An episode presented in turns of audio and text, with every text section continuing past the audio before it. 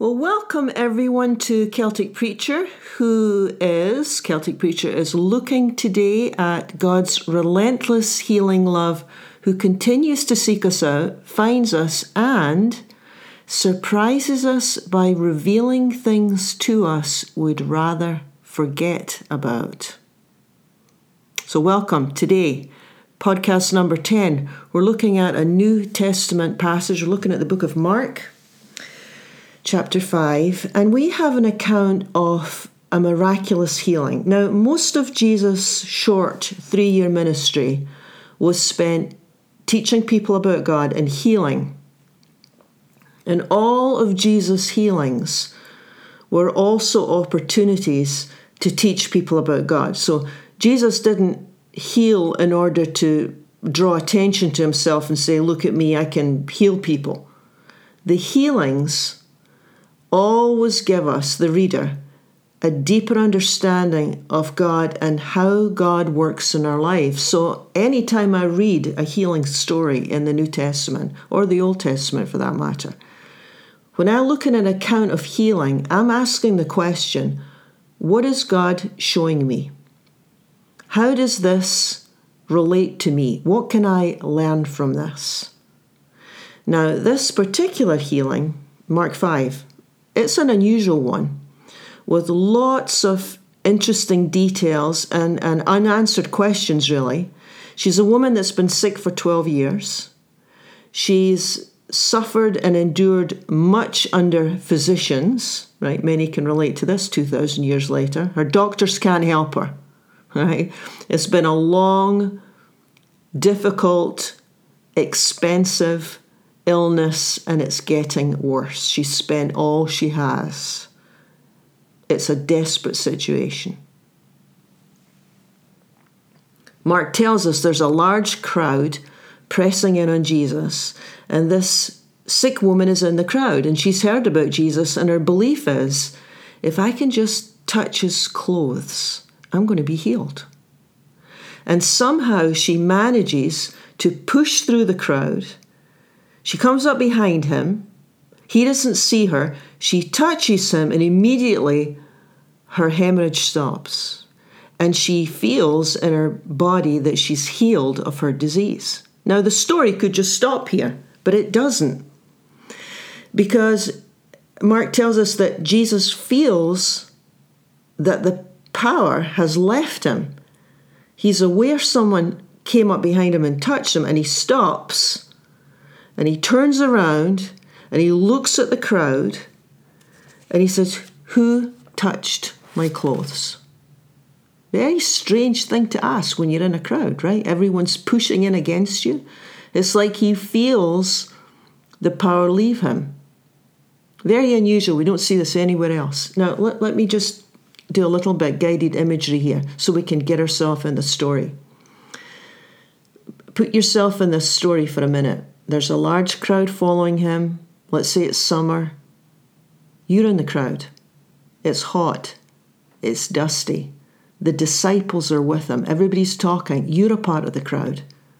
And the crowd presses in, and you see that if you stretch out, you'll be able to touch his garment. And you know that when you touch his garment, your problem will be gone. Something you need, something you want. Now, it may not be a physical healing, right? That might not be your first need today. Maybe you would like something else, a different kind of healing, because there's so many different kinds of brokenness, isn't there? I mean, we might state our problem as financial insecurity, right?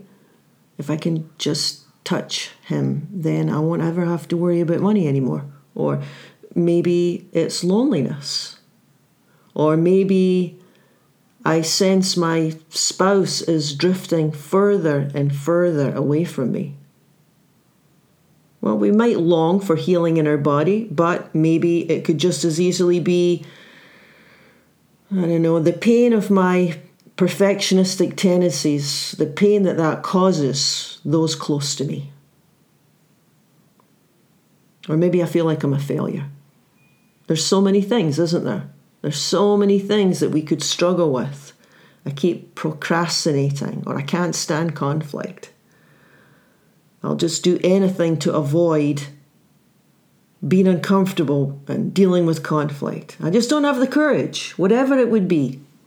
If you could come up behind Jesus and touch his garment, what would you ask for?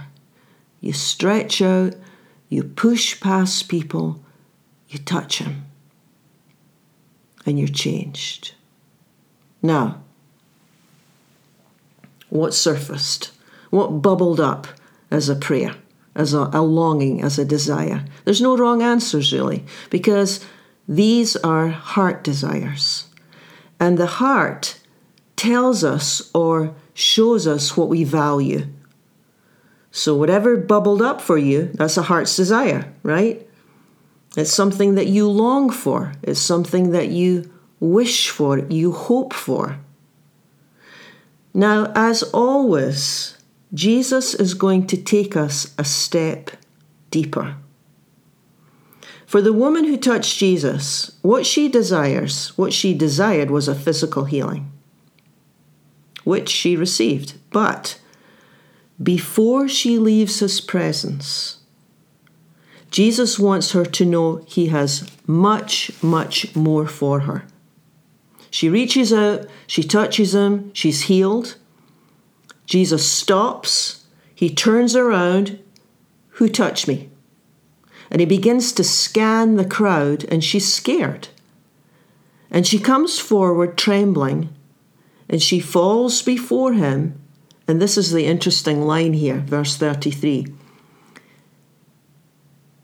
She tells him the whole truth. The whole truth. Now, the whole truth implies she's holding nothing back. What's the whole truth? Well, she's been healed. She got what she wanted. She could have sneaked off and never looked back, but she doesn't. She speaks out the whole truth, holding nothing back. Okay, it's me. Okay, this is the whole truth. I'm desperate. I've been bleeding for 12 years. I have no money. I'm isolated from my family. I have no one.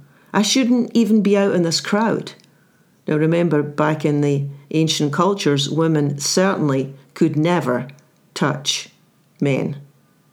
Never. The whole truth is, her physical ailment was one thing, but her isolation, her yearning for belonging, her desire for acceptance was a whole other part of her that was deeply, deeply wounded and broken. The whole truth is, the suffering is much greater and deeper than the physical ailment. The whole truth is she's isolated, she's unaccepted, she's unloved, she's alone, she doesn't belong. And that kind of suffering, the kind of suffering where you feel like you don't belong, this there's there's certain kinds of suffering that are hidden there are certain kinds of brokenness that it's easy to hide. No one can see certain kinds of suffering. Or maybe it's this maybe we've become pretty good at hiding certain vulnerabilities. Uh, vulnerabilities like feeling like you're not seen. We're pretty good at hiding certain kinds of brokenness certain kinds of pain, um, loneliness. Or, yeah, you can be surrounded by people, but who really takes time to listen to you and know you? You might even feel unknown to your family. See, our culture places such a high value on competency and success that I'm not even sure if we have a lot of permission to have needs. And so often they lurk below the surface. And we learn to hide them. There's an interesting, profound spiritual truth here. She thought that she knew what she needed, but she was only partially correct. See, I think that's I think that's really the same for everyone. And Jesus didn't stop at healing her body. Life changing as that is, and I don't want to diminish that, but he insisted on a deeper, deeper healing. It's almost like different layers of healing. You know, the word salvation means wholeness. It just made me wonder, you know, we're often quick to identify needs. If I can touch his cloak, I'd want this. And without diminishing that desire, what if there is a deeper need? What if there's a deeper wound under the surface, not as obvious? And what if God is after that deeper wound, the one that isn't so obvious? See, it's the obvious ones that get our time and attention, and we dwell on them. But I think it's the deeper wounds that motivate us. Jesus' response to the woman is very telling. He says, Daughter, your faith has made you well. Go in peace. Your faith has made you well. She was healed of her disease this is like a different thing altogether. Daughter, your faith has made you well. Go in peace. Now, daughter, that is a word that says acceptance. If you're from a good family, that says acceptance. That's a word that says you belong. You are a part of the family. You're significant. You're important. You're valued. You're cherished. Everything she believes she's not. Daughter. It's like, you're a child of God. It's everything in her heart of hearts she thought that she wasn't.